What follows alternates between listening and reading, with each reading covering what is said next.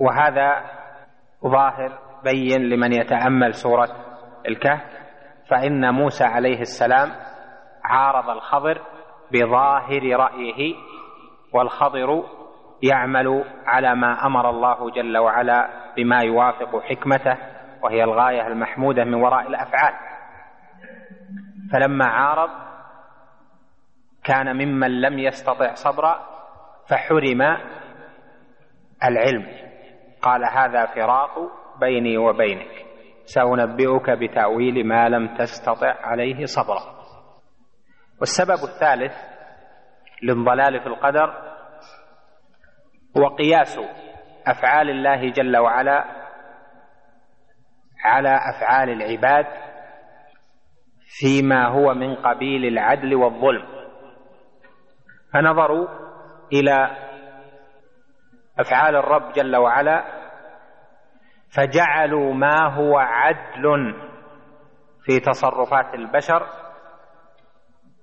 واجبا وعدلا في تصرفات الرب جل جلاله. وجعلوا ما هو ظلم من تصرفات البشر محرما أو منفيا وظلما في تصرف الرب جل جلاله. وهذا هو ضلال القدرية المعروف حيث جعلوا العدل والظلم في تفسيرها في حق الله جل وعلا كتفسيرها في حق المخلوق. فقاسوا هذا على هذا وضلوا في هذا الباب لأن الخالق جل وعلا لا يقاس على المخلوق في أفعاله وفي تدبيراته في ملكوته. والسبب في الخامس الرابع شلون الرابع؟ ادها علي. الاقتصار على ما جاء. طيب ترك الاقتصار. نعم. ثاني. اصبر اذكر ربك. نعم. أن العباد لم يعرفوا حكمة الله في الأشياء طيب ثالث قياس أفعال جل وعلا. نعم. الرابع. إحداث ألفاظ ومصطلحات جعلت أصلا في هذا الباب. ثم حمل الكتاب والسنة عليها. مثل لفظ الاستطاعة بتفسيرهم والطاقة وما لا يطاق والتكاليف وأشباه ذلك. ومنها أيضا عند الجبرية الكسب ونحوه. ومن المعلوم أن هذه الأمور الغيبية كالقدر الاصطلاح عليها بألفاظ وأسماء لمسميات لم يأتي عليها برهان أنه يجعل المرء يؤصل ويقعد بشيء لا أساس له. ولهذا لما فهموا وظنوا من الشريعة أنه يقال كذا مثلا الاستطاعة لا تكون إلا مع الفعل أو قالوا الاستطاعة لا تكون إلا قبل الفعل كما سيأتي أو قالوا الكسب هو الاقتران أو قالوا كذا وكذا في تكليف ما لا يطاق كما سيأتي الآن في هذه المواضع. فسروها بتفسيرات تخصهم ولهذا ضلوا في أصل يجب الرجوع فيه إلى الدليل لأن إحداث لفظ وإحداث مصطلح لا شك أنه سيترتب عليه أشياء كثيرة. وسيأتي الكلام على الكسب مثلا وهو أن الكسب مع وروده في الدليل في قوله مثلا لها ما كسبت جزاء بما كانوا يكسبون ونحو ذلك مع ورود لفظ كسب يكسب والكسب فإن تفسيرات تنوعت فيه وأحدثوا له فهما جديدا غير المراد في الكتاب والسنة. فصار ثم كسب عند الجبرية وصار ثم كسب عند الجبر عند القدرية وصار ثم كسب عند أهل السنة. ولأجل أن هذا اللفظ في أصله وإن كان واردا لكن جعل مصطلحا على فكرة جديدة توافق ما هم عليه. فإذا مسائل القدر المصطلحات الجديدة فيها هي سبب الافتراق فيه والضلال فيه. ولو ألغيت هذه المصطلحات وبقي الناس على ما دل عليه الدليل فإنه كثير من الخلاف فيه سيذهب. ولهذا عند النقاش والحوار مع المخالف في هذه المسائل فيبحث معه أصلا في اللفظ وفي نشأته ومن أين أتوا بهذه الألفاظ والتعريفات؟ لهذا العلم بالقرآن والسنة حجة على كل مخالف أحدث المصطلحات.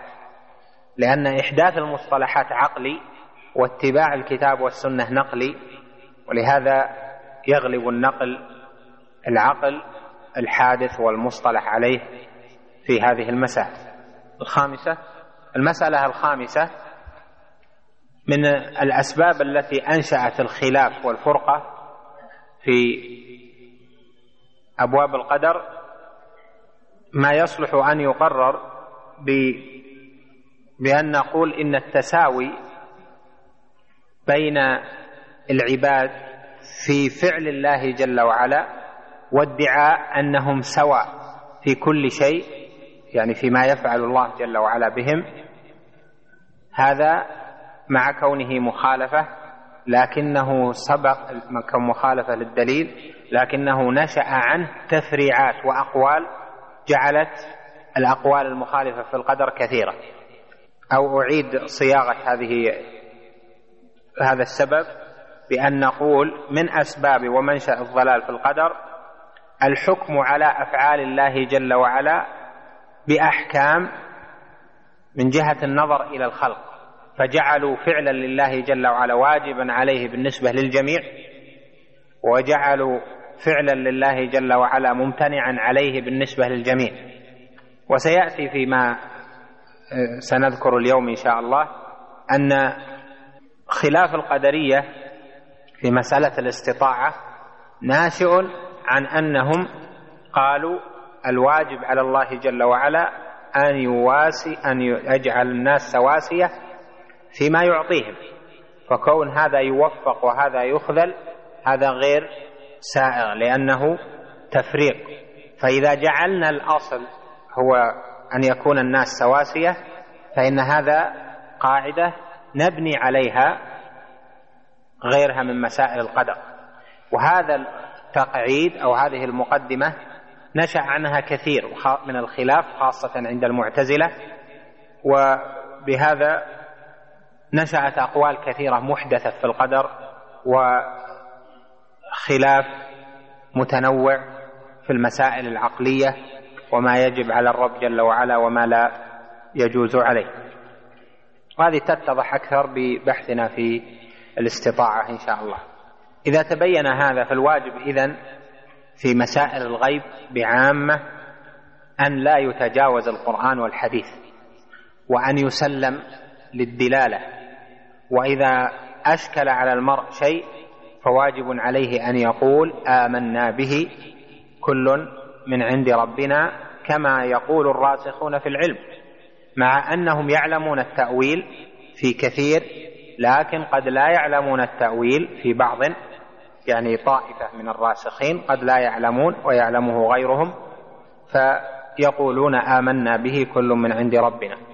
أما ضرب النصوص بعضها ببعض أو الأخذ بالمتشابه وترك المحكمات أو قياس أفعال الله جل وعلا على أفعال خلقه ونحو ذلك من المسائل التي ذكرنا أو الخوض في الحكم والمصطلحات فإن هذا ينشئ الافتراق والضلال في هذا الباب لأنه أمر غيبي بحت.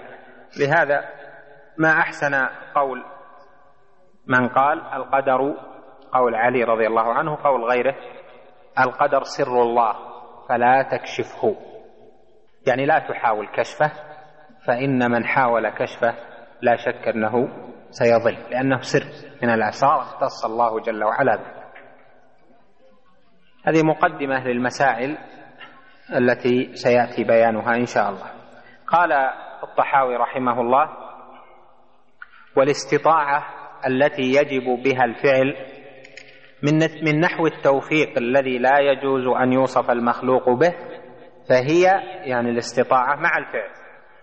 وأما الاستطاعة من جهة الصحة والوسع والتمكن وسلامة الآلات فهي قبل الفعل وبها يتعلق الخطاب كما قال الله تعالى لا يكلف الله نفسا إلا وسعها يريد رحمه الله أن يقرر أن مسألة الاستطاعة وهي القدرة والطاقة.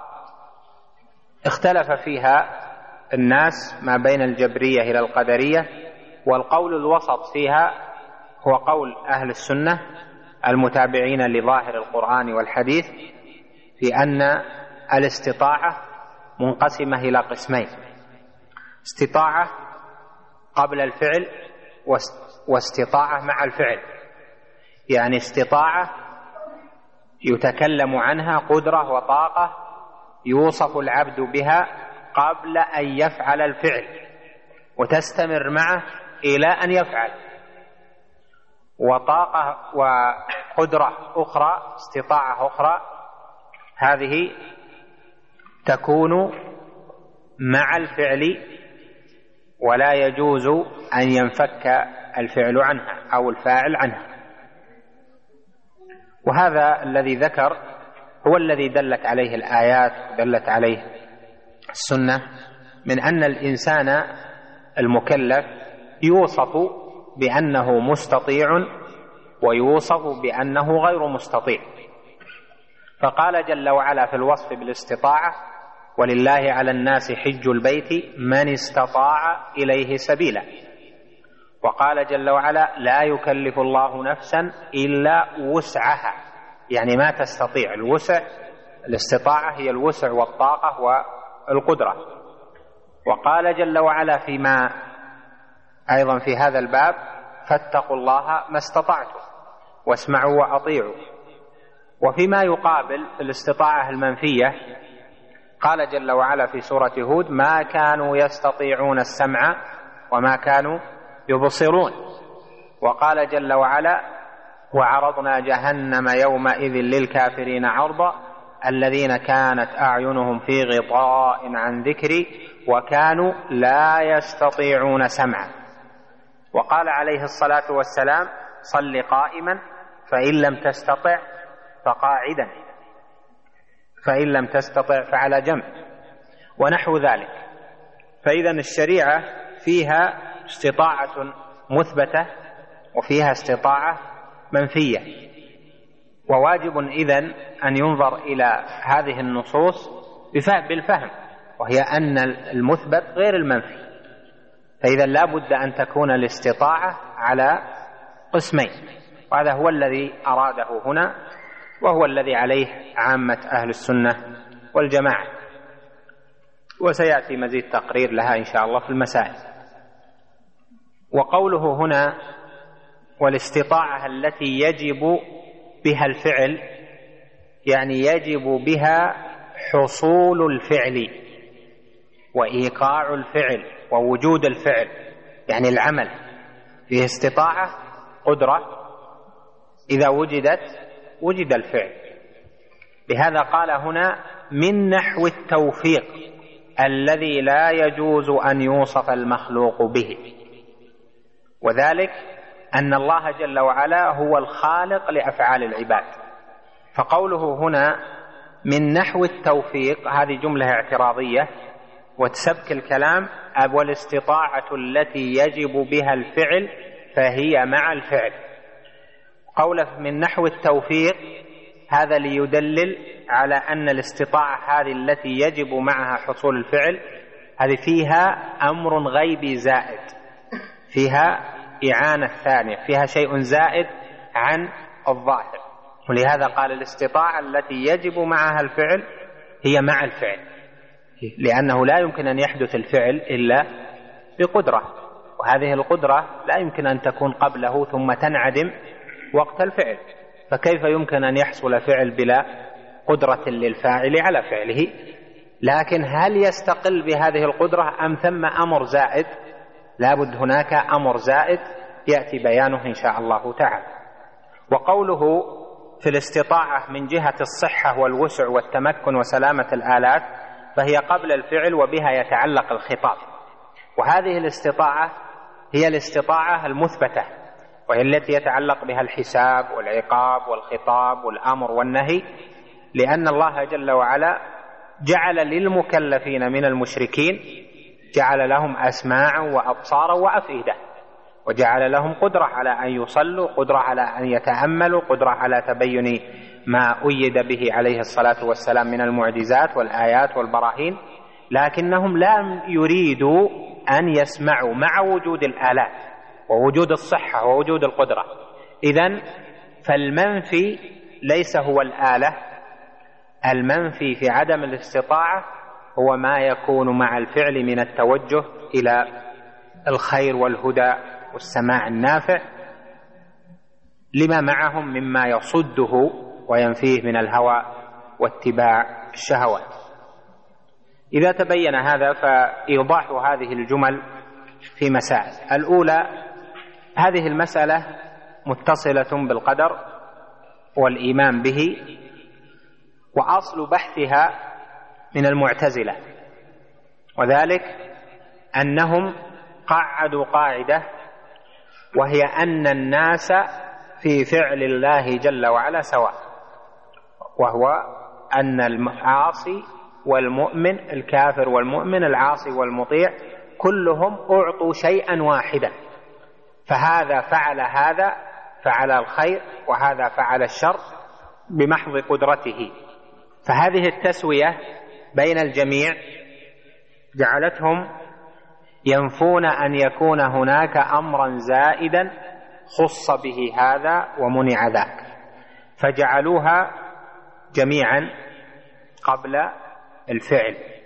وأما مع الفعل في أثناء الفعل فعندهم العبد هو الذي يخلق فعل نفسه وبالتالي فلو جعل هذا مستطيعا للفعل وهذا غير مستطيع للفعل لكان الناس ليسوا سواسية فيما أعطاهم الله جل وعلا. وبالتالي يترتب على هذا أن هذا ظلم وهذا أعطي ما لم يعط غيره. فإذا أصل بحث المسألة هي عند المعتزلة. ولماذا بحثوها؟ للقاعدة اللي قاعدوها وهي أن الجميع يجب أن يكونوا في فعل الله واحد. حتى لا يظلم هذا ويترك ذاك. إذا فهمت هذا الأساس تفهم لماذا افترق الناس في هذه المسألة. فلما قالوا الاستطاعة لا تكون إلا على هذا النحو وهي أن تكون قبل أما المقارنة فالعبد الذي يخلق فعل نفسه هو اللي يقدر هو اللي يفعل. الله جل وعلا لا يجعل هذا مستطيعا وذاك غير مستطيع لأن هذا ظلم. وإذا كانوا كذلك فقابلهم من يثبت الاستطاعة المقارنة وهم الجبرية ونفوا أصلا أن يكون للإنسان قدرة على فعل أي شيء. لهذا قالوا لا ليس هناك استطاعة سابقة وإنما الاستطاعة هي أنه يقدر على الفعل وهذه القدرة هي في الواقع من الله جل وعلا. لهذا الإنسان أصلا لا يستطيع لأن الله نفى قال ما كانوا يستطيعون سمعا. وقال ما كانوا يستطيعون السمع وما كانوا يبصرون. ونفى أيضا عنهم الرمي قال وما رميت إذ رميت إذن لا يمكن أن يفعلوا شيئا فقابلوا القدرية في مسألة الاستطاعة لا في مسألة القدر والجبر. في القدر والجبر أصلا القدر والجبر أصلا الجبرية سبقوا القدرية في مسألة الجبر المعين. أما القدر اللي هو نفي العلم فهو الذي كان أولا. يعني الجهمية اللي هم الجبرية سابقين المعتزلة اللي هم القدرية يعني كفرقة. الجهمية هم اللي أظهروا الجبر ونصروه. من جهة وجود الجهمية قبل وجود المعتزلة الذين هم القدرية. فإذا الجهمية نقول أن الجبرية قبل لأن اللي مثلهم الجهمية وأولئك مثلهم المعتزلة فهم متأخرون عنها. أما من جهة القدر والجبر كقول القدرية سابقون لأن نفاة العلم ظهروا في زمن الصحابة وأما الجبرية فجاءوا بعد ذلك. لكن تفاصيل أقوال الجبرية والقدرية ما نشأت إلا مع ترسخ المذهبين في الجهمية وفي آه القدرية المعتزلة. المسألة الثانية قرر الطحاوي هنا أن الاستطاعة على قسمين. استطاعة مقارنة يجب بها الفعل يعني إذا وجدت الاستطاعة حصل الفعل دون تأخر. واستطاعة متقدمة وهذه لا يجب أن تكون مع الفعل بل تتقدم وهي المتعلق بها الأمر والنهي. صل قائما فإن لم تستطع فقاعدا عدم الاستطاعة هنا. هل هي خاضعة لأن يجرب إذا أراد أن يصلي؟ أو هي عدم تمكن آلته من القيام معروف قبل أن يدخل أصلا في الصلاة؟ ولله على الناس حج البيت من استطاع إليه سبيلا يبدأ يحج وبعدين يشوفه مستطيع ولا لا؟ وإلا الاستطاعة التي هي الزاد والراحلة وغير هذين أيضا هذه تكون قبله تكون قبله. إذا هذه معلومة قبل. فإذا التكليف الأمر والنهي والعذر إلى آخره هذه متقدمة استطاعة قدرة وسع آلات سلامة صحة إلى آخره متقدمة. أيضا وهذا أوضحت لكم أن الدليل دل عليه أيضا ليست الاستطاعة المراد بها المرادة في الشرع هي الاستطاعة الكونية. بل المراد الاستطاعة الشرعية. والاستطاعة الكونية هذه أخص من الاستطاعة الشرعية. فإنه قد يكون مستطيع كونا قد يكون المرء مستطيعا كونا ولكنه ليس بمستطيع شرعا. مثاله يمكن له أن يسيل الماء على جرحه. الذي لم يندمل يمكن أن يغتسل يسيل الماء عليه. هذا يمكنه كونا يستطيع. يمد يده ويصب الموية عليه إلى آخره. يمكنه أن يصلي الصلوات قائما لأنه غير مشلول. لكنه شرعا لا يسمى مستطيعا لأن الأول يورثه زيادة في المرض والشريعة متشوفة للتيسير. والثاني يورثه أيضا عدم الخشوع في الصلاة والتعب وإلى آخره ومجاهدة النفس وربما أورثه زيادة المرض والشريعة متشوفة في الصلاة إلى خشوعه وحضور قلبه وإلى ألا يزيد مرضه إلى آخره. فإذا مما لم ينظروا إليه في البحث أيضا أن الاستطاعة التي هي سلامة الآلات المرادة في القدر والمرادة في تحقيق المسألة هي الاستطاعة الشرعية لا الاستطاعة الكونية. أما كونه يقدر سليم الآلات إلى آخره هذا قد يدخلنا في تكليفه ما هو فوق طاقته أو فوق ما فيه مصلحته شرعا. ولهذا نقول الاستطاعة التي هي قبل الفعل نقسمها إلى قسمين. استطاعة كونية واستطاعة شرعية والاستطاعة الشرعية هي المرادة لأنها هي التي تعلق بها التكليف والأمر والنهي. فحصل إذن من هذا هذه المسألة أن الاستطاعة قبل الفعل ومع الفعل والتي قبل الفعل تنقسم إلى قسمين. واضح؟ يعني من حيث النظر إليها.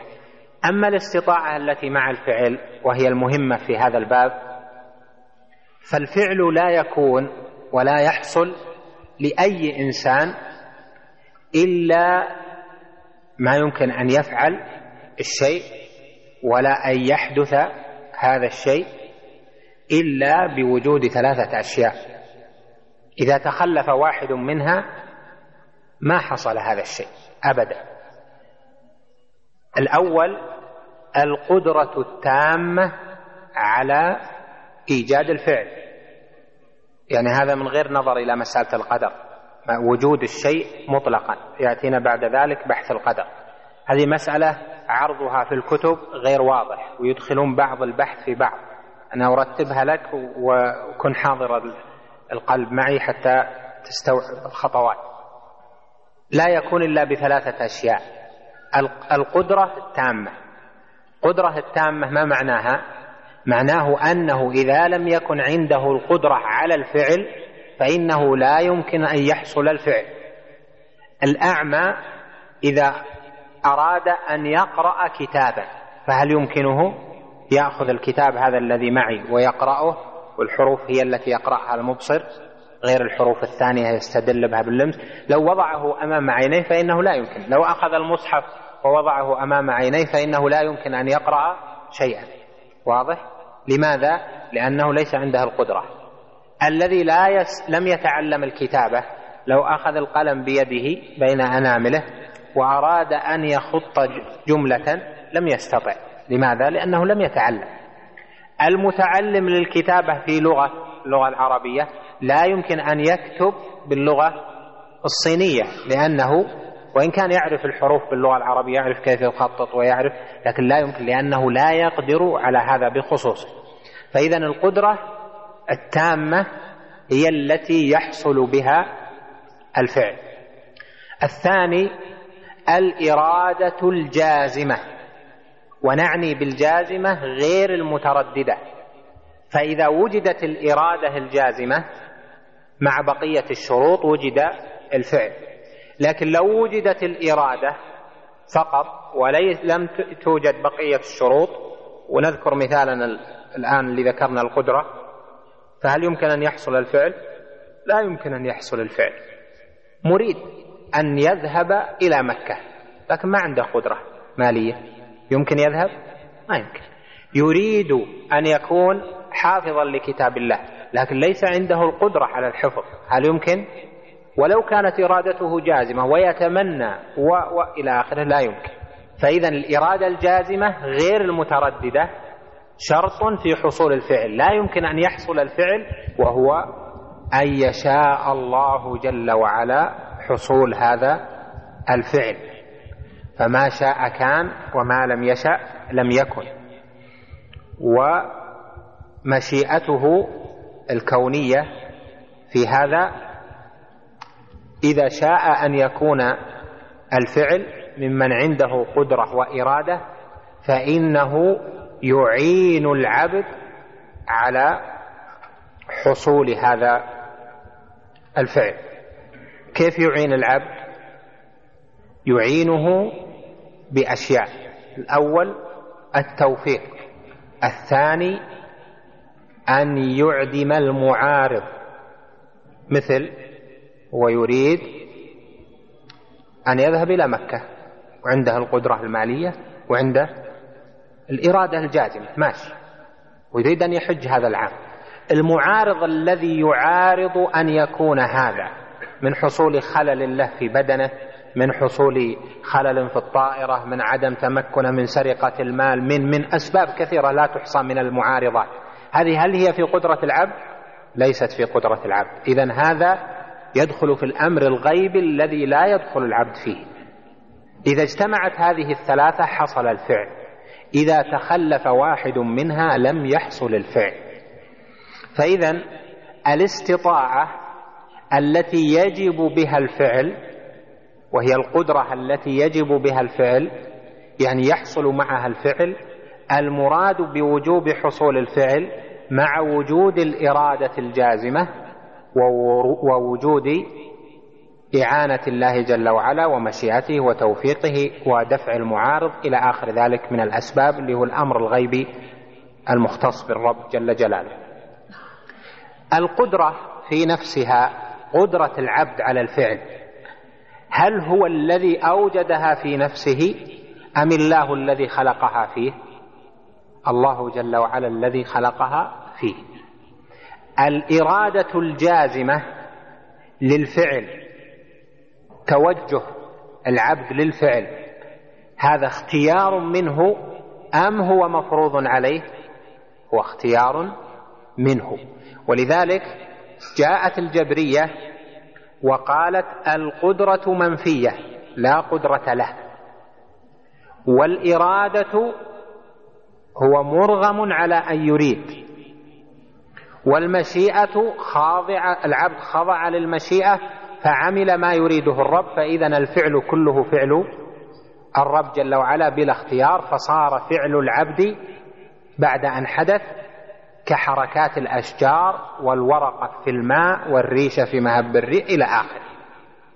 جاءت القدرية في المقابل وقالت القدرة بيد العبد والإرادة عنده هو ولا علاقة لفعل الله جل وعلا به بل العبد هو الذي يقدر فالقدرة خلقه هو الذي خلق الفعل بقدرته والإرادة توجهت إليه والقدرة والإرادة يستوي الناس فيها. فهذا خلق أفعال الطاعات وهذا خلق أفعال المعاصي. فنفوا الجزء الثالث. أما أهل السنة والجماعة فنظروا إلى الأدلة فوجدوا فيها الثلاثة جميعا فأثبتوها. فإذا حقيقة بحث القدر وبحث الاستطاعة وبحث تكليف ما لا يطاق إلى آخره من المباحث مبنية على الفعل إذا وجد كيف وجد. فبحثوا الفعل إذا وجد كيف وجد. منهم من بحث في أوائله فتكلم في الاستطاعة المقارنة والاستطاعة السابقة وإلى آخره في الكلام الذي بحثنا. ومنهم من نظر إلى نتائجه وأن هذا فيه فعل طاعة سينتج عنه الجنة وهذا فيه فعل كفر سينتج عنه النار. فلما نظر إلى نتائجه والظلم والعدل إلى آخره نظر حكم على المسألة بالنتائج. والذي ذهب إليه أهل الوسط وكذلك جعلناكم أمة وسطا وسط في الملل ووسط في المذاهب وهم أهل السنة والجماعة. قالوا الفعل لا يوجد إلا بهذه الثلاثة أشياء. لهذا الطحاوي هنا أشار إلى هذا بإدخال التوفيق بقوله من نحو التوفيق الذي لا يجوز أن يوصف المخلوق به. وهذه الجملة في الواقع ليس لها علاقة بالكلام. والشارح عندكم شارح الطحاوية ما تكلم على هذه الجملة لماذا أدخلها الطحاوي؟ ولا الكلام يستقيم بدونها أن يقول والاستطاعة التي يجب بها الفعل فهي مع الفعل. وأما الاستطاعة من ج... هو يريد الطحاوي أن يقول لك إن الفعل لا يمكن أن يكون إلا بالقدرة والإرادة وفعل الله جل وعلا الذي فيه المشيئة وفيه التوفيق والإعانة وفيه الدفع المعارض إلى آخره من المسائل. المسألة الثالثة لا هذا أمر خارج. هذا فعل الله جل وعلا. فتنظر الآن في شيء ظاهر أن العبد يملكه وهو قدرته وإرادته لكن في شيء ما يملكه شيء لا يملكه وهو دفع المعارض. وأحد أخذ ركب طيارة جديدة من أحسن الطائرات جديدة سليمة ما طال عليها وكل أجهزتها جديدة وإلى آخره. وهي طائرة جايتها زوبعة و, و يعني احترقت أو ضربت في الأرض أو إلى آخره حطمت. أو جتها طيارة ثانية هو ما يدري جتها طيارة وضربتها. هذا من جهة من؟ ليس من جهة العبد. الآن سيارة استعملتها سيارة جديدة إلى آخره آه، من جميع الآلات سليمة. احتطت بجميع الاحتياطات. وجاء في الطريق الطريق أخذت بوسائل السلامة. هل ستنتج السلامة بهذه الأشياء اللي عملتها؟ لا. الآن ما يجي جمل في الدر جمل في, في الطريق تصدمه وانت ما تدري. أيضا سيارة وانت ماشي ما دريت إلا هالتريلة جت قدامك وضربتك إلى آخره. ولهذا من أعظم النظر في الأسباب أن تنظر في هجرة النبي عليه الصلاة والسلام. النظر في الهجرة يعطيك ما يجب على العبد أن يفعله وما ليس للعبد أن يحققه من أسباب السلام. النبي عليه الصلاة والسلام لما هاجر أراد الهجرة إلى المدينة استأجر عمل جميع الاحتياطات؟ شاف الطريق البعيد اللي لا يمكن أن يظن المشركون أنهم أن النبي صلى الله عليه وسلم يسير فيه. شاف الطريق البعيد. واستأجر رجلا هاديا خريتا يقال له بن أرقب ليدل على هذا الطريق البعيد. ثم بعد ذلك أيضا مع هذا الطريق أمر راعي الغنم أن يمشي على أثره هو وأبو بكر واللي معهم حتى ما ينظرون إلى الأقدام. واختبأوا في غار. الغار ما حد يعني الغار يختبأ فيه لا يمكن أحد ينظر العادة اللي يمشي بينتقل من بلد البلد يمشي في الطريق الساعة يمشي. أما يختبئ في غار لها إلى آخره. هذه الأشياء التي فعلها النبي عليه الصلاة والسلام وواجب عليه أن يفعلها لأن الله أمر باتخاذ أسباب وقف المشركون على على رأس الغار. ما فيه. يقول أبو بكر رضي الله عنه لو أبصر أحدهم إلى موضع قدمه لرآنا. هذا الآن إبصار الأشياء التي فعلها النبي صلى الله عليه وسلم ويتحقق بها قدر السلامة. فعلها أو لم يفعلها فعل. لكنها نفعت ما نفعت. وقفوا على رأس الغار. أقرب شيء. ليس تحت الجبل على لكن بقي لو أبصر أحدهم موضع قدمه لرآنا. ما في أحد قدر أنه ينزل عينيه إلى أسفل. هذا ليس من جهة فعل العبد ولهذا المعتزلة في ضلالهم لما جعلوا العبد يخلق فعل نفسه فقط يخلق فعل نفسه وهو الذي يتصرف في نفسه في مثل هذا لا يستطيعون تفسيره. كيف إنه هو لم يستطع أن ينزل رقبة التحت؟ كأنه كأن في رقبته غلا يمنعه من انه إنهم ينظرون وهم عدد. ما في أحد ينظر تحت؟ ولو بالغلط ولو. اذا هنا فعل هذا شيء لا يملكه العبد. ولهذا المؤمن ينظر في باب الاستطاعة وباب الأفعال إلى ما يفعله هو وما يكرمه الله جل وعلا به. ولهذا من يهدي الله فهو المهتدي ومن يضلل فلن تجد له وليا مرشدا. المسألة الثالثة مسائل هذه البحوث فيها آه، يعني تطول لكن بذكر هذه المسألة وننتقل للتي بعدها.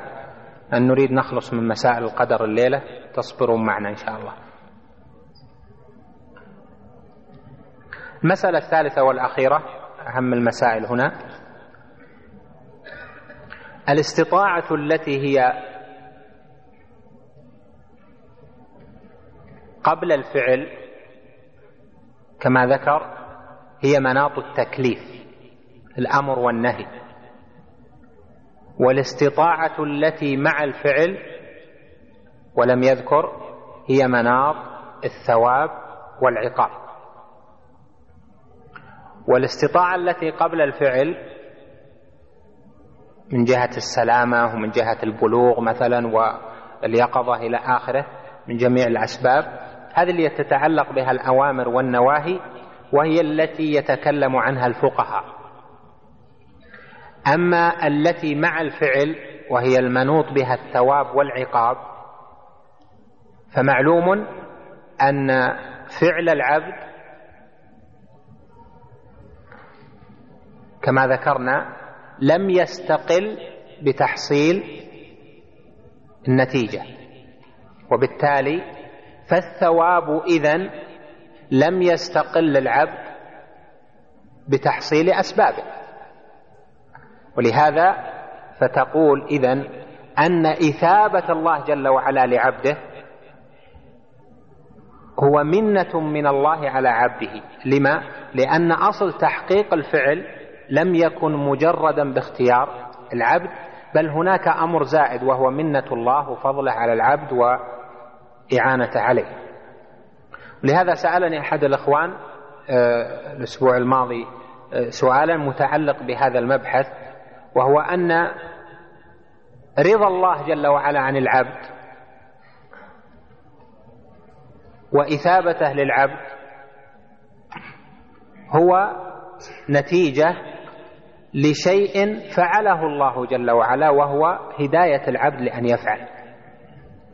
ولهذا المؤمن الصالح كلما زاد علما علم أنه ليس منه شيء وليس إليه شيء.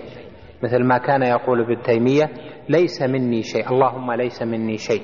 ولا في شيء. ولا إلي شيء. لكن مع ذلك ليس مجبورا. وينظر إلى أنه يختار وعنده قدرة ويعرف أنه محاسب. لكن إن أعانه الله جل وعلا ووفقه على الفعل وصار من أهل الطاعة فإنه يعلم أنه بسبب أحدثه الله جل وعلا له وهداه إليه. وهذا معنى نصوص الهداية في القرآن. ليس معنى نصوص الهداية ونصوص القدر السابق أنها إجبار على العبد وإنما معناها أن الله هيأ لهذا العبد الأسباب التي تعينه على تحصيل المراد وأعانه عليها. وهذا هو تفسير أهل السنة للتوفيق. في المقابل من جهة العاصي فإن الله جل وعلا منعه أسباب الهدى. لماذا منعه؟ لأمر يرجع إلى نفسه وفعله لأنه كما أعطى ذاك بسبب فإنه منع هذا بسبب وهو أنه رغب في هواه وترك تخلي من هواه ومن شهوته. ولهذا قال جل وعلا في وصف الكفار أرأيت من اتخذ إلهه هواه أفأنت تكون عليه وكيلا؟ وقال جل وعلا في الآية الأخرى في سورة الجاثية أفرأيت من اتخذ إلهه هواه وأضله الله على علم وختم على سمعه وقلبه وجعل على بصره غشاوة فمن يهديه من بعد الله؟ أضله الله على علم. إذن فالذي أعطي أعين والذي حرم عومل بسبب فعله هو وما أصابكم من مصيبة فبما كسبت أيديكم. فإذا نظر المعتزلة في المسألة وهي أن الذي أعطي والذي منع إنما هم من أنفسهم. لم يعطي الله هذا ولم يمنع هذا. هذا في الواقع نظر منهم إلى ظلم الظلم والعدل بما يحكمون فيه فعل العبد. مثل أن هذا يعطي ولده هذا ويمنع هذا ويقول هذا تزوج وهذا ما تزوج هذا فيه تفريق لأن أعطي هذا ومنع هذا. لكن هنا الإعطاء صار للجميع. أين الإعطاء الذي صار للجميع؟ هو ما قبل الفعل وهو الاستطاعة المثبتة. لم يكلف الله جل وعلا المجنون الكافر ورفع التكليف عن المجنون المؤمن. الجميع سواء لأن هذا تكليف واستطاعة قبل الفعل. لكن الاستطاعة التي مع الفعل التي مع الفعل ينتج عنها الفعل فأعين هذا بسبب وحرم ذاك بسبب. ولو هذا ولو أن الكافر أو الذي ضل لو أنه سلك سبيل الهدى ورغب بإرادته لأعانه الله جل وعلا ووفقه. لكن كما قال جل وعلا في وصفهم أرأيت من اتخذ إلهه هوى فأنت تكون عليه وكيلا. ويمثل هذا قول الوليد بل قول أبي جهل قال حتى إذا تنازعنا نحن وبنو هاشم الشرف وكنا كفر سيرهان قالوا منا نبي يأتيه الوحي من السماء وليس منكم نبي.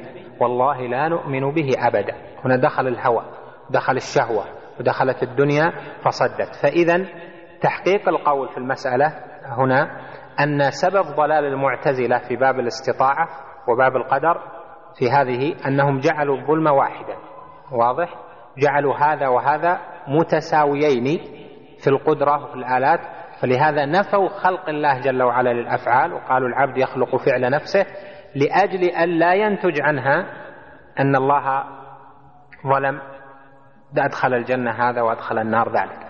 ونظر أهل السنة أن الله جل وعلا ساوى بين الناس في التكليف في الآلات في الاستطاعة التي هي قبل الفعل. أما الاستطاعة التي مع مع الفعل فلها لا يحدث الفعل إلا بأشياء. الله سبحانه وتعالى أعان هذا بأسباب ومنع هذا بأسباب وهو سبحانه وتعالى الحكم العدل في هذا كله. الجملة التي بعدها قال رحمه الله وأفعال العباد خلق الله وكسب من العباد. يريد أن فعل العبد ليس مخلوقا له بل الله جل وعلا هو الذي خلق فعل العبد. وهذا يعني أن العبد يفعل ولا ينفى عنها الفعل بل هو يفعل ويعمل وأفعاله منه صدرت وهو الذي فعلها وهو الذي اختارها وهو الذي أنتجها بإرادته وقدرته. وأما نتيجة الفعل يعني مع اجتماع الأسباب القدرة والإرادة إلى آخره فالله جل وعلا هو الذي خلق الفعل. وهذا يخالف مذهب القدرية الذين يقولون إن العبد يخلق فعل نفسه. وقوله وكسب من العباد خلق الله وكسب من العباد يعني فعل وعمل من العباد فالعبد ينسب إليه الفعل ولا ينسب إليه خلق الفعل. فهو يفعل حقيقة والله جل وعلا هو الخالق لفعله. ودليل ذلك لأهل السنة والجماعة قول الله جل وعلا الله خالق كل الله خالق كل شيء وهو على كل شيء وكيل وقال أيضا جل وعلا لها ما كسبت لا يكلف الله نفسا إلا وسعها لها ما كسبت وعليها ما اكتسبت. وقال جل وعلا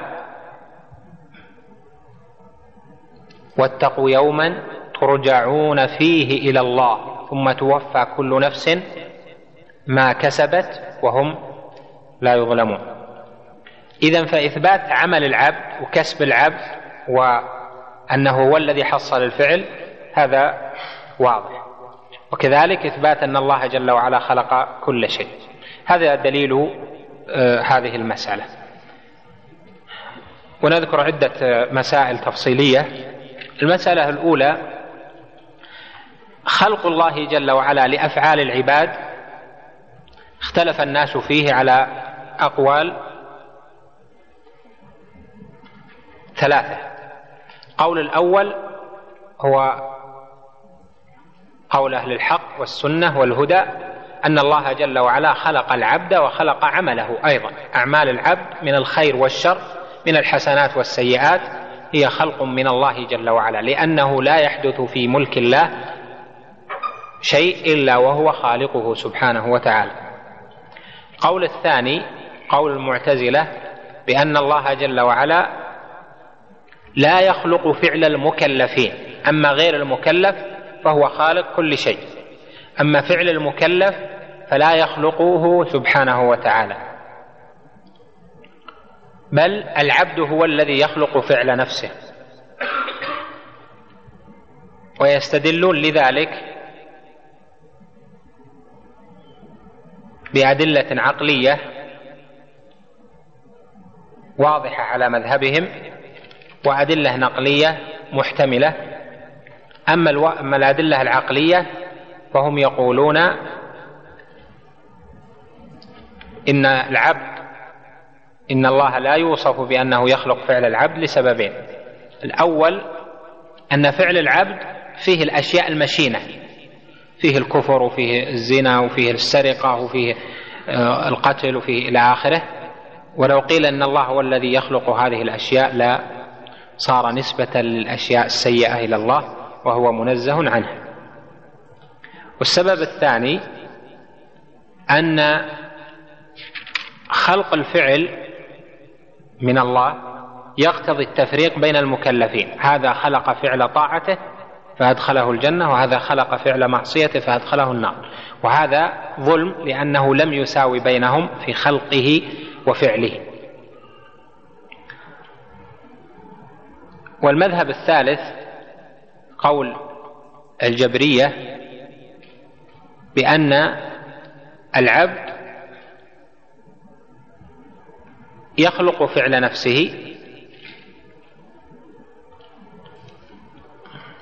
بأن العبد آه، لا يخلق فعل نفسه بل الله يخلق فعله وهو ليس له فعل حقيقة وليس له تصرف حقيقة ولا كسب حقيقة وإنما هذه أمور مجازية. وهو فعل العبد هو في الحقيقة فعل الله جل وعلا لكن أضيف للعبد اقترانا ولم يضف إليه حقيقة. وأخرجوا لفظ الكسب كما سيأتي وعللوا به. المسألة الثانية قول أهل السنة إن إن العبد فعله مخلوق لله جل وعلا استدلوا له بأدلة نقلية وأدلة عقلية. أما الأدلة النقلية فقوله تعالى الله خالق كل شيء. وهذا عموم لأن كلمة كل في الأصول من الألفاظ الظاهرة في العموم وهي في عموم كل شيء بحسبه. فهنا لم يدخل لم يدخل في ذلك وصف الله جل وعلا صفات الرب سبحانه وتعالى. إن الله جل وعلا وذاته وصفاته لم تدخل لأنه سبحانه ليس بمخلوق. بذاته وصفاته وأفعاله جل جلاله. لأن المخلوق حادث والله جل وعلا متنزه عن أن يكون حادثا بل هو جل وعلا الأول والآخر والظاهر والباطن. ويستدل أيضا لهم بقوله تعالى في قصة إبراهيم والله خلقكم وما تعملون والعلماء يبحثون كلمة ما هنا ما تعملون. هل ما هنا مصدرية أو بمعنى موصولة بمعنى الذي؟ فقال الطائفة ما هنا مصدرية. فيكون المعنى والله خلقكم وعملكم. فعند هؤلاء واضح الاستدلال بأن العمل مخلوق لله جل وعلا. وقال آخرون وهم أحظى بالتحقيق أن أن ما هنا ليست مصدرية بل بمعنى الذي. فتقدير الآية والله خلقكم والذي تعملون. ومن قال إنها مصدرية وليست موصولة ففيه ضعف من جهة أنه احتج عليهم في عبادتهم لما نحت. فقال جل وعلا في قول إبراهيم في سورة الصفات أتعبدون ما تنحتون.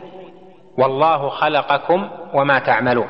فإذا كانت مصدرية صار المعنى والله خلقكم وعملكم. وعملهم إيش؟ النحت. فيصير معنى الكلام والله خلقكم ونحتكم. وهم لم يعبدوا النحت وإنما عبدوا المنحوت. والقول الثاني إنها موصولة أوضح في الاستدلال وموافق لقصة إبراهيم الخليل عليه السلام والله خلقكم وما تعملون يعني والذي تعملون. والاستدلال على هذا واضح وهو موافق للسياق. وتقدير ما بمعنى الذي أفاد فائدتين. الفائدة الأولى أنه موافق لقولها تعبدون ما تنحتون. والذي يعملون هو ما ينحتون وهي الأصنام. يعني يقول أن الله خلقكم وخلق الأصنام الذين تعملونها. واضح؟ الثاني أنه في إثبات هذا إثبات أن الأصنام هذه التي عملوها عملوها أنها مخلوقة أيضا. لأنهم مخلوقون. قال والله خلقكم. وخلقهم يشمل خلق ذواتهم وخلق تصرفاتهم. فرجع الأمر إلى أن هذه الأصنام التي تعملونها مخلوقة لله. وأيضا هي عملكم الذي هو مخلوق لأنكم مخلوقون. فتحصل من هذا القول أنه مناسب للسياق ويشمل خلق الأصنام والاحتجاج عليهم بعبادتها يعني في عدم عبادتها وكذلك فعلهم لذلك. أما الدليل العقلي فهو أن الفعل لا يكون مثل ما ذكرنا إلا بقدرة وإرادة وقدرة العبد لم يخلقها هو وإنما خلقها الله والإرادة اختياره هو الإرادة نفسها وجودها في العبد آه، لم يخلقها هو وإنما خلقها الله. ثم الثالث وهو مشيئة الله. هذه الثلاث كلها مخ... آه هذه الثلاث يحصل بها الفعل. والأول والثاني مخلوقة لله جل وعلا. والثالث هو فعل الله جل وعلا مشيئته صفته سبحانه وتعالى. فإذا ما ينتج عنها فإذا يكون مخلوقا. فإذا كان عمل حصل بقدرة وإرادة القدرة مخلوقة الإرادة مخلوقة إذا العمل مخلوق. وهذا استدلال عقلي صحيح وهو موافق للأدلة. أما كلام المعتزلة والرد عليهم فله مكان آخر لأن المقام يضيق عن بسطه. آخر جملة وكسب من العباد قوله وكسب من العباد. الكسب هذا أي مسألة؟ الثالثة قوله كسب من العباد. أنا إذا جيت في الأخير أبدأ يعني أمشي بسرعة لكن ممكن تأخذون المحصلة. الكسب من الألفاظ التي جاءت في الكتاب والسنة. بسرع لكم شوي استوعبوا. من الألفاظ التي جاءت في القرآن والسنة فأضيف الكسب إلى القلب فقال جل وعلا ولكن يؤاخذكم بما كسبت قلوبكم. وأضيف الكسب إلى العبد فقال جل وعلا أنفقوا مما يا أيها الذين آمنوا أنفقوا من طيبات ما كسبتم ومما أخرجنا لكم من الأرض. وأضيف في التكليف أيضا في قوله لها ما كسبت وعليها ما اكتسبت. جزاء بما كانوا يكسبون ونحو ذلك.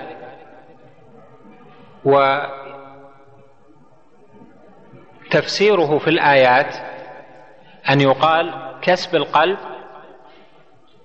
هو عمله وهو قصده وإرادته. يعني عمل القلب هو قصده وإرادته وتوجهه وعزمه إلى آخره. يعني في اليمين ولكن يؤاخذكم بما كسبت قلوبكم يعني بما قصدتم أن توقعوه يمينا ولهذا في الآية الأخرى في المائدة قال ولكن يؤاخذكم بما عقدتم الأيمان فكفارته الآية. أما كسب العمل من طيبات ما كسبتم يعني من طيبات ما تمولتم من الأموال ومن التجارات ومما أخرج لكم من الأرض نتيجة لعملكم. أما الكسب اللي هو نتيجة التكليف لها ما كسبت وعليها ما اكتسبت فالكسب هنا بمعنى العمل. ولهذا في الآية قال ثم توفى كل نفس ما كسبت. وفي الآية الأخرى سورة آل عمران قال ما عملت. ثم توفى كل نفس ما عملت وهم لا يظلمون.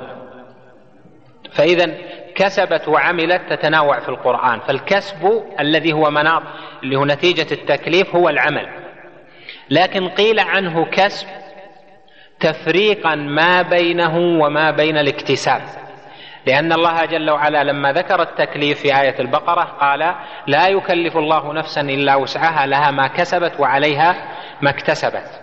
ليبين جل وعلا أن عمل العمل الصالح كسب سهل يمكن أن يعمله بدون كلفة منه و يعني ومشقة عليه. أما عمل السيئات التي عليه فيعملها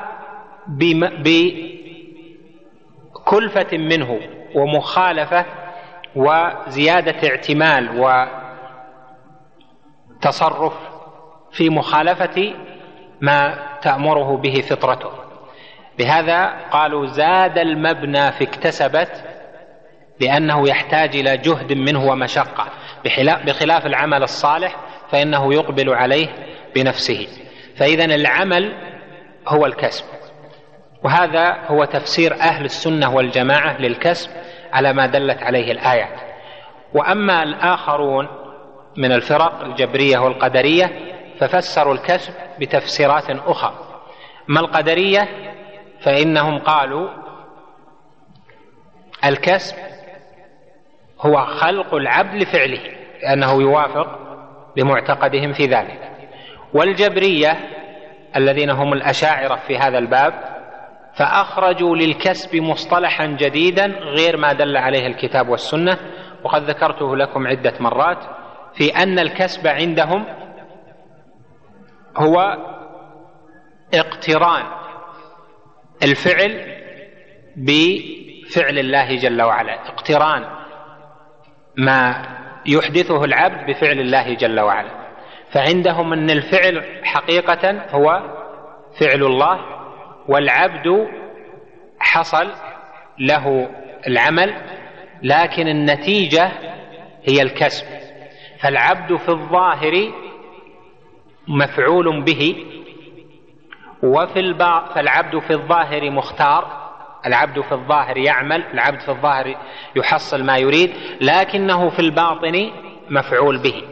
والكسب هذا عندهم مما اختلفوا فيه على أقوال كثيرة جدا ولم ليس تحتها حاصل. المقصود من الكلام أن الكسب عندهم عند الجبرية عند الأشاعرة ما يفسر بتفسير صحيح وهو من الألفاظ المبتدعة التي ضلوا بسببها في باب القدر. احدثه الاشعري ولم يفسره بتفسير صحيح وأصحابه أيضا لم يفسروه بتفسير صحيح إلا بدعوى الاقتران. إذا تبين هذا فاذا حقيقة الكسب الذي أثبته الطحاوي هنا بقول خلق الله وكسب من العباد نحمله على قول أهل السنة والجماعة مع أنه يمكن أن يحمل على قول الأشاعرة والماتريدية في ذلك.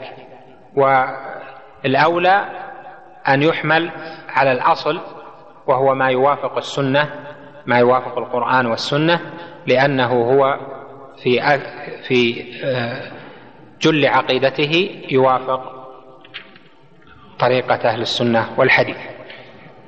كان بودي أن أذكر يعني تفصيل أكثر لكن على كل حال لها إن شاء الله موضع آخر أو مناسبة أخرى. نكتفي بهذا القدر.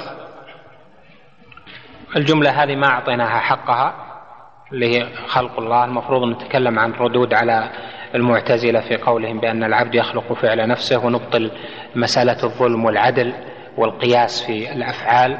ونتكلم عن الكسب عند الأشعرية بتفصيل أكثر لأني سبق أن أوضحته لكم أكثر من هذا في الواسطية.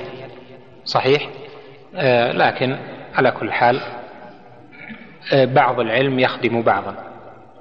نكتفي بهذا القدر وهذا الدرس يكون آخر الدروس في هذا الفصل. ونلتقي بكم إن شاء الله فيما نستقبل من الأيام. وصلى الله وسلم وبارك على نبينا محمد. بسم الله الرحمن الرحيم. الحمد لله رب العالمين. وأشهد أن لا إله إلا الله وحده لا شريك له. وأشهد أن محمدا عبد الله ورسوله. صلى الله عليه وعلى آله وصحبه وسلم تسليما كثيرا إلى يوم الدين. أسأل الله جل وعلا لي ولكم العلم النافع والعمل الصالح وأن يجعلنا ممن اختارهم لطاعته وثبتهم على ذلك إنه جواد كريم. اللهم إنا نعوذ بك أن نضل أو نضل أو نزل أو نزل أو نجهل أو يجهل علينا أو نظلم أو نظلم. اللهم فأجب يا كريم. ثم إننا سبق الكلام فيما مضى على مسائل جليلة من مسائل الإيمان بقضاء الله جل وعلا وبقدره لأن الإيمان بالقدر خيره وشره من الله تعالى ركن من أركان الإيمان. وقد جاء في في القرآن وفي الأحاديث الصحيحة عن النبي صلى الله عليه وسلم ما يبين هذا الأصل العظيم وهذا الركن الجليل في ما يجب الإيمان به ويكون حدا لركن الإيمان وفيما يجب الإيمان به لمن بلغه الحجة في ذلك. وأما ما جاء عن رسول الله صلى الله عليه وسلم في قوله وإذا ذكر القدر فأمسكوا فمعناه أمسكوا عما لم توقفوا وتوقفوا فيه على علم. يعني يخوض المرء بعقله أو باستحسانه أو باستنتاجه. أما إذا بحث المسائل الشرعية والتي من أجلها القدر على نحو ما جاء في النصوص دون اعتراض ودون خوض في العقليات لأنه أمر غيبي وهو سر الله جل وعلا في خلقه فإن هذا من العلم الواجب أو المستحب. ولهذا يذكر أكثر العلماء في كتبهم في السنة والعقيدة يذكرون تفاصيل تتعلق بالإيمان بقدر الله جل وعلا. وهذه التفاصيل التي يذكرونها على قسمين.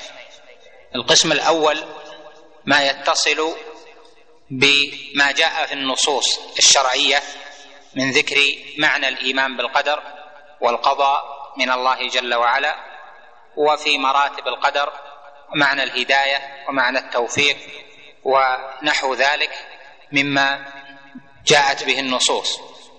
والثاني أنهم يذكرون مسائل خالفت فيها الفرق الضالة من الخوارج والمرجئة والجبرية والقدرية سواء كانوا القدرية النفاذ أو القدرية المعتزلة أو الجبرية الأوائل أو الجبرية المتوسطة ونحو ذلك من المسائل يذكرون بعض المباحث المتعلقة بالأصول التي خالفوا فيها وأيضا الألفاظ الشرعية التي تناولوها على غير ما هو معلوم من معناها في نصوص الكتاب والسنة.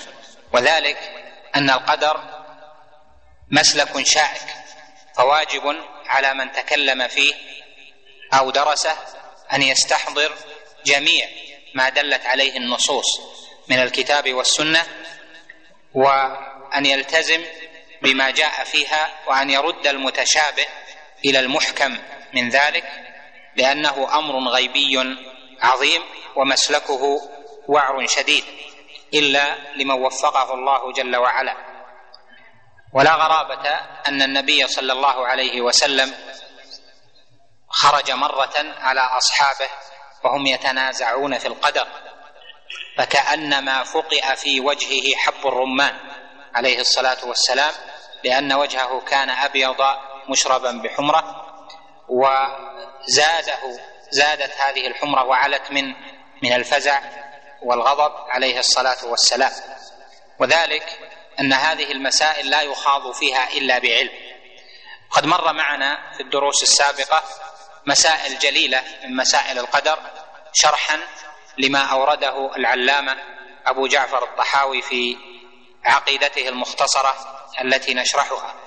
وبقي بعض المسائل نعرضها هذا اليوم هذه الليلة إن شاء الله تعالى. لكن تنتبهون إلى أن الأصل في هذا هو متابعة النصوص اولا والفقه فيما دل عليه الكتاب والسنة مما ذكره الله جل وعلا أو ذكره رسوله عليه الصلاة والسلام في مسائل القدر. ثم معرفة ما قرره أئمة الإسلام الذين استقرأوا النصوص من أولها إلى آخرها وقرروا ما جاء في الكتاب والسنة ملتزمين في ذلك بهدي الصحابة في هذه المسائل العظيمة التي يجب فيها الاقتصاد وعدم التجاوز لما دل عليه الدليل لا بخوض في العقليات ولا بتجاوز للنقليات اقرأ. الحمد لله رب العالمين والصلاة والسلام على أشرف الأنبياء والمرسلين نبينا محمد وعلى آله وصحبه أجمعين. قال العلامة الطحاوي رحمه, رحمه الله تعالى ولم يكلفهم الله تعالى إلا ما يطيقون ولا يطيقون إلا ما كلفهم وهو تفسير لا حول ولا قوة إلا بالله. نقول لا حيلة لأحد ولا حركة لأحد ولا تحول لأحد عن معصية الله إلا بمعونة الله ولا قوة لأحد على إقامة طاعة الله والثبات عليها إلا بتوفيق الله. وكل شيء يجري بمشيئة الله تعالى وعلمه وقضائه وقدره. غلبت مشيئته المشيئات كلها وغلب قضاؤه الحيل كلها. يفعل ما يشاء وهو غير ظالم أبدا. تقدس عن كل سوء وحين وتنزه عن كل عيب وشين. لا يسأل عما يفعل وهم يسألون. بارك الله فيك. قال رحمه الله تعالى ولم يكلفهم الله تعالى إلا ما يطيقون ولا يطيقون إلا ما كلفهم يعني العباد المكلفين لأنه لما ذكر أفعال الله جل لما ذكر أفعال العباد وأنها خلق الله وكسب من العباد ذكر هذه المسألة وهي أنه جل وعلا لم يكلفهم إلا ما يطيقون قال ولا يطيقون إلا ما كلفهم وهو تفسير لا حول ولا قوة إلا بالله إلى آخره. يريد بهذا الكلام أن يرد على طائفة ممن يقولون إن الله جل وعلا كلف العباد بما فوق طاقتهم. وأن بعض الأوامر أو النواهي فوق طاقة العبد ويرد على طائفة أخرى يقولون إن العباد لم يكونوا ليقدروا على أكثر مما أمرهم الله جل وعلا به. وهذا معنى كلامه هنا وسيأتي ما فيه من الصواب والخلل في المسائل إن شاء الله تعالى. والذي دلت عليه النصوص أن الرب جل جلاله رحيم بعباده يسر لهم وما جعل عليهم عليهم في الدين من حرج ولم يكلفهم فوق ما يستطيعونه والآيات في هذا الباب كثيره كقوله جل وعلا لا يكلف الله نفسا إلا وسعها وكقوله جل وعلا ربنا لا تحملنا ربنا ولا تحملنا ما لا طاقة لنا به. وكقوله فاتقوا الله ما استطعتم. وكقوله جل وعلا وما جعل عليكم في الدين من حرج. وكقوله جل وعلا يريد الله بكم اليسر ولا يريد بكم العسر. وكقوله عليه الصلاة والسلام أحب الدين إلى الله الحنيفية السمحة وكقوله لن يشاد الدين أحد إلا غلبه وكقوله في الحديث الحسن إن هذا الدين متين فأوغل فيه برفق فإن المنبت لا أرضا قطع ولا ظهرا أبقى. ونحو ذلك من الأحاديث التي فيها صفة الله جل وعلا في تحريمه الظلم على نفسه وإقامته للعدل في ملكوته وفي أمره ونهيه. وفي هذه الجملة مسائل. المسألة الأولى قوله لم يكلفهم تكليف. جاء في نصوص الكتاب والسنة كقوله لا يكلف الله نفسا إلا وسعها. ويصح أن يقال على هذا عن العبادات الشرعية أنها تكليف لأجل هذه الآية فالأوامر والنواهي فيما يجب الإيمان به وفيما يجب عمله ويجب تركه ونحو ذلك هذا تكليف. ومعنى التكليف أن الامتثال له يحتاج إلى كلفة. لمضادته أصل الطبع في استرسال النفس مع هواها. لهذا كان المؤمنون قليلين وقليل من عبادي الشكور. فالتكليف سائغ أن يقال عن التكاليف الشرعية يعني عن الأوامر الشرعية إنها تكاليف لا بمعنى أنها فوق الطاقة أو أنها غير مرغوب فيها لكن تمشيا مع قول الله جل وعلا لا يكلف الله نفسا إلا وسعها يعني أن ما تسعه النفوس وما يمكنها أن تعمله فإن الله جل وعلا كلفها به. المسألة الثانية قوله إلا ما يطيقون الطاقة هنا بمعنى الوسع والتمكن يعني ما يمكن أن يفعله وما يسعه أن يفعله من جهة قدرته على ذلك.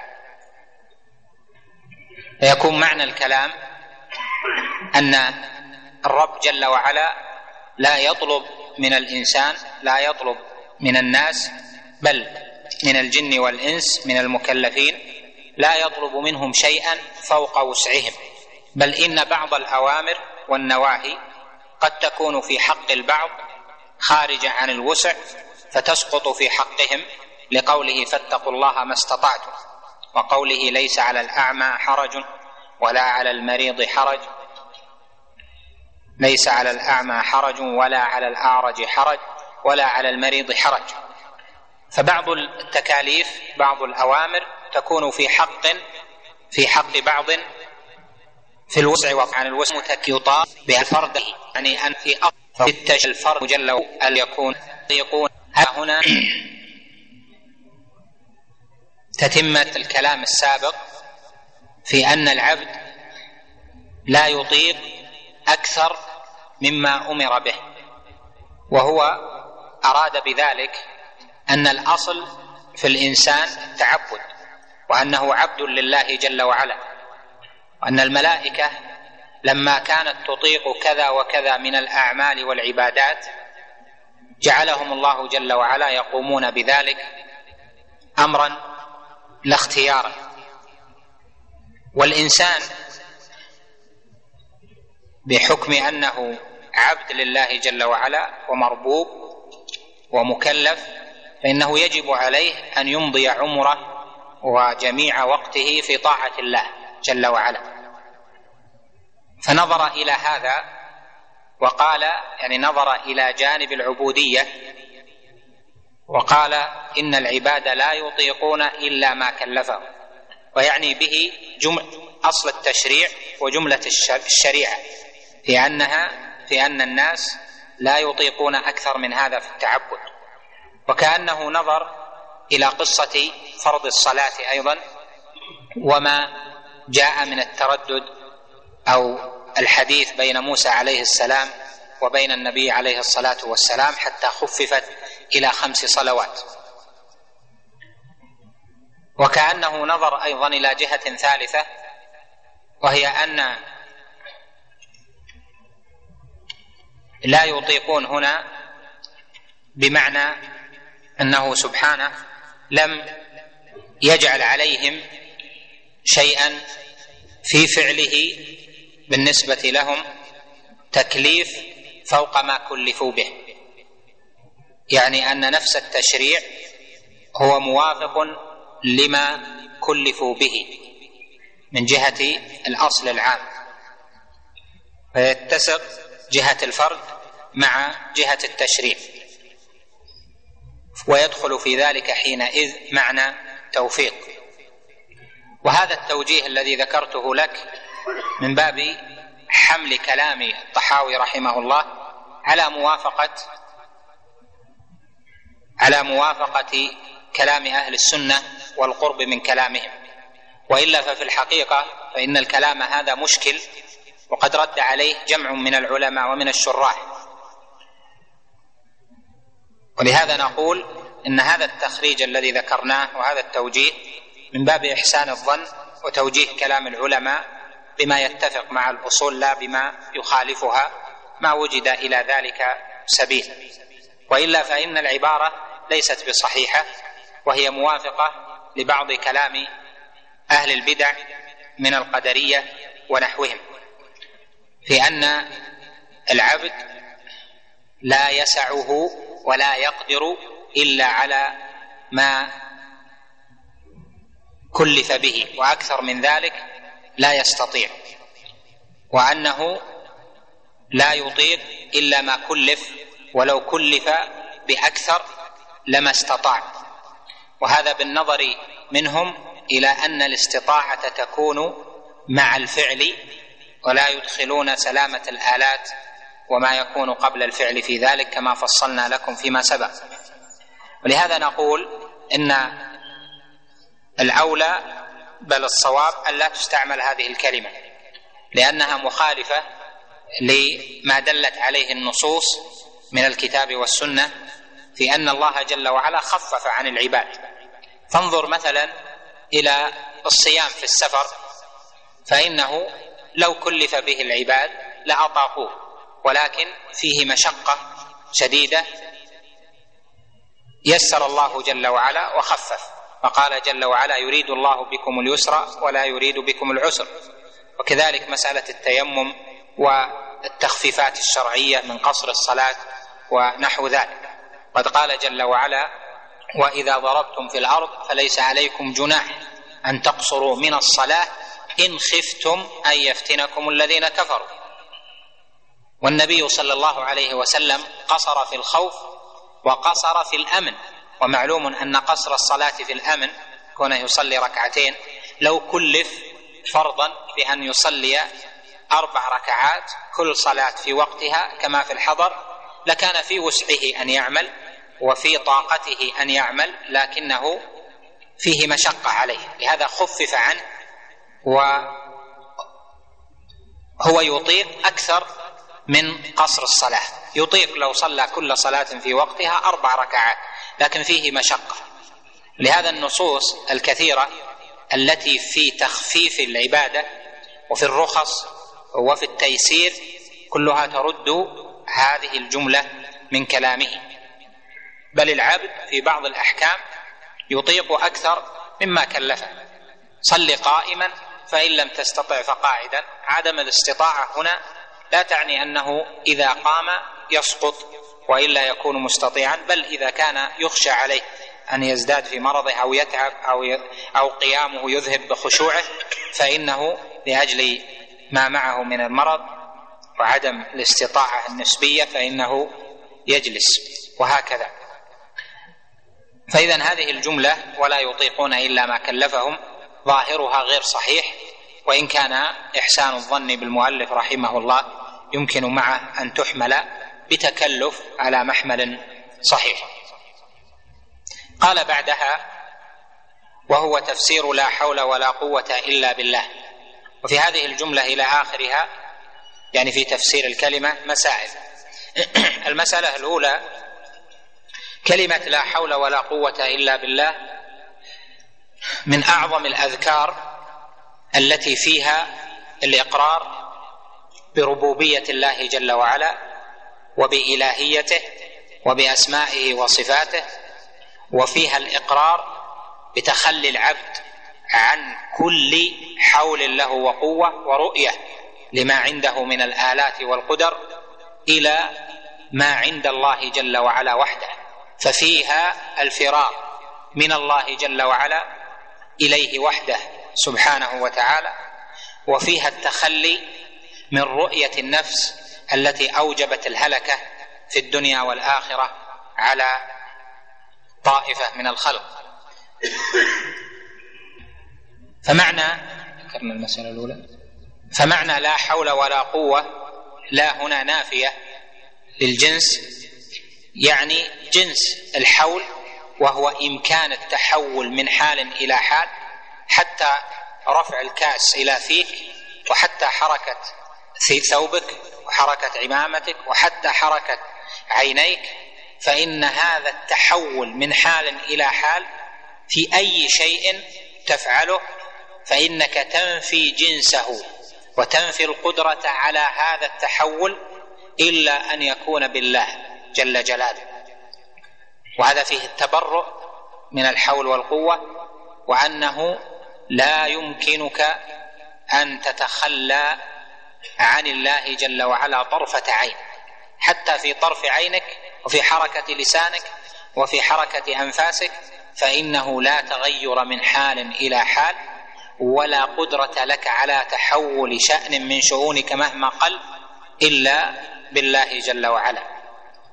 ولا قوة يعني أيضا لا نافية للجنس يعني أنك تنفي جنس القوة التي بها توجد الأشياء والتي بها تحصل الأمور تنفي جنسها أن تكون حاصلة لك استقلالا أو حاصلة لك في إحداث الأشياء وهذا منفي إلا أن تكون بالله جل وعلا.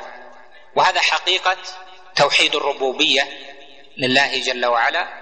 فإن الإيقان بأن الله جل وعلا هو المدبر للأمر يدبر الأمر من السماء إلى الأرض وأنه جل وعلا عنده مفاتح الغيب وما تسقط من ورقة إلا يعلمها ولا حبة في ظلمات الأرض ولا رطب ولا يابس إلا في كتاب مبين وأنه جل وعلا الذي يجير ولا يجار عليه وأنه ما يفتح الله للناس من رحمة فلا ممسك لها وما يمسك فلا مرسل له من بعده وأنه ما تسقط من ورقة وأنه ما من شجرة ولا حب ولا هبوب ريح ولا تحرك في وليد ولا في جنين ولا في دم في العروق ولا في حركة حيوان صغر أم كبر وأن ذلك كله بتدبير الله جل وعلا وأن كلماته الكونية جل وعلا وسعت كل شيء كما قال جل وعلا في آخر سورة الكهف.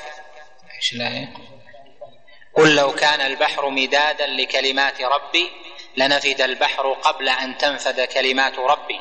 ولو جئنا بمثله مددا يعني الكلمات الكونية لكثرة أوامره جل وعلا الكونية فيما يحدث في أحوال العباد. فتنظر إلى توحيد الربوبية وتعلم أنك لا فعل لك ولا حول في أي شيء ولا قوة إلا بالكريم جل جلاله. ومن أعظم ذلك الذي تتبرأ فيه من الحول والقوة الهداية وصلاح النفس وصلاح الظاهر وصلاح الباطن فإنه لا يمكن لعبد يرى نفسه أنه يفعل ويفعل وأنه يقدر أن يوفق أبدا بل لا يوفق إلا من تبرأ من الحول والقوة في شأن التكليف وفي شأن الهداية ومن يهدي الله فهو المهتدي. سبحانه وتعالى. وفيها توحيد الإلهية أيضا في أنه إذا كان لا حول ولا قوة إلا بالله وأن المرء والمخلوق لا يمكن له أن يفعل إلا بالله وحده دون ما سواه فلماذا يتعلق قلبه إذن بغير الله من الآلهة والأنداد والأموات والأولياء والقوى المختلفة في حال البشرية القوى المادية أو غيرها لماذا يتعلق قلبه بهذه الأشياء؟ فإنما يكون إذا تعلق القلب بمن يملك الانتقال من والنقلة من حال إلى حال ومن يملك القوة. فإذا تتوجه القلوب في الدعاء ويتوجه المرء في عباداته إلى الله جل وعلا وحده ويعلم أن من توجه إليه الخلق بالعبادة والهوه من دون الله جل وعلا هم كما وصفهم الله جل وعلا بقوله أيشركون ما لا يخلق شيئا وهم يخلقون ولا يملكون لأنفسهم ضرا ولا نفعا.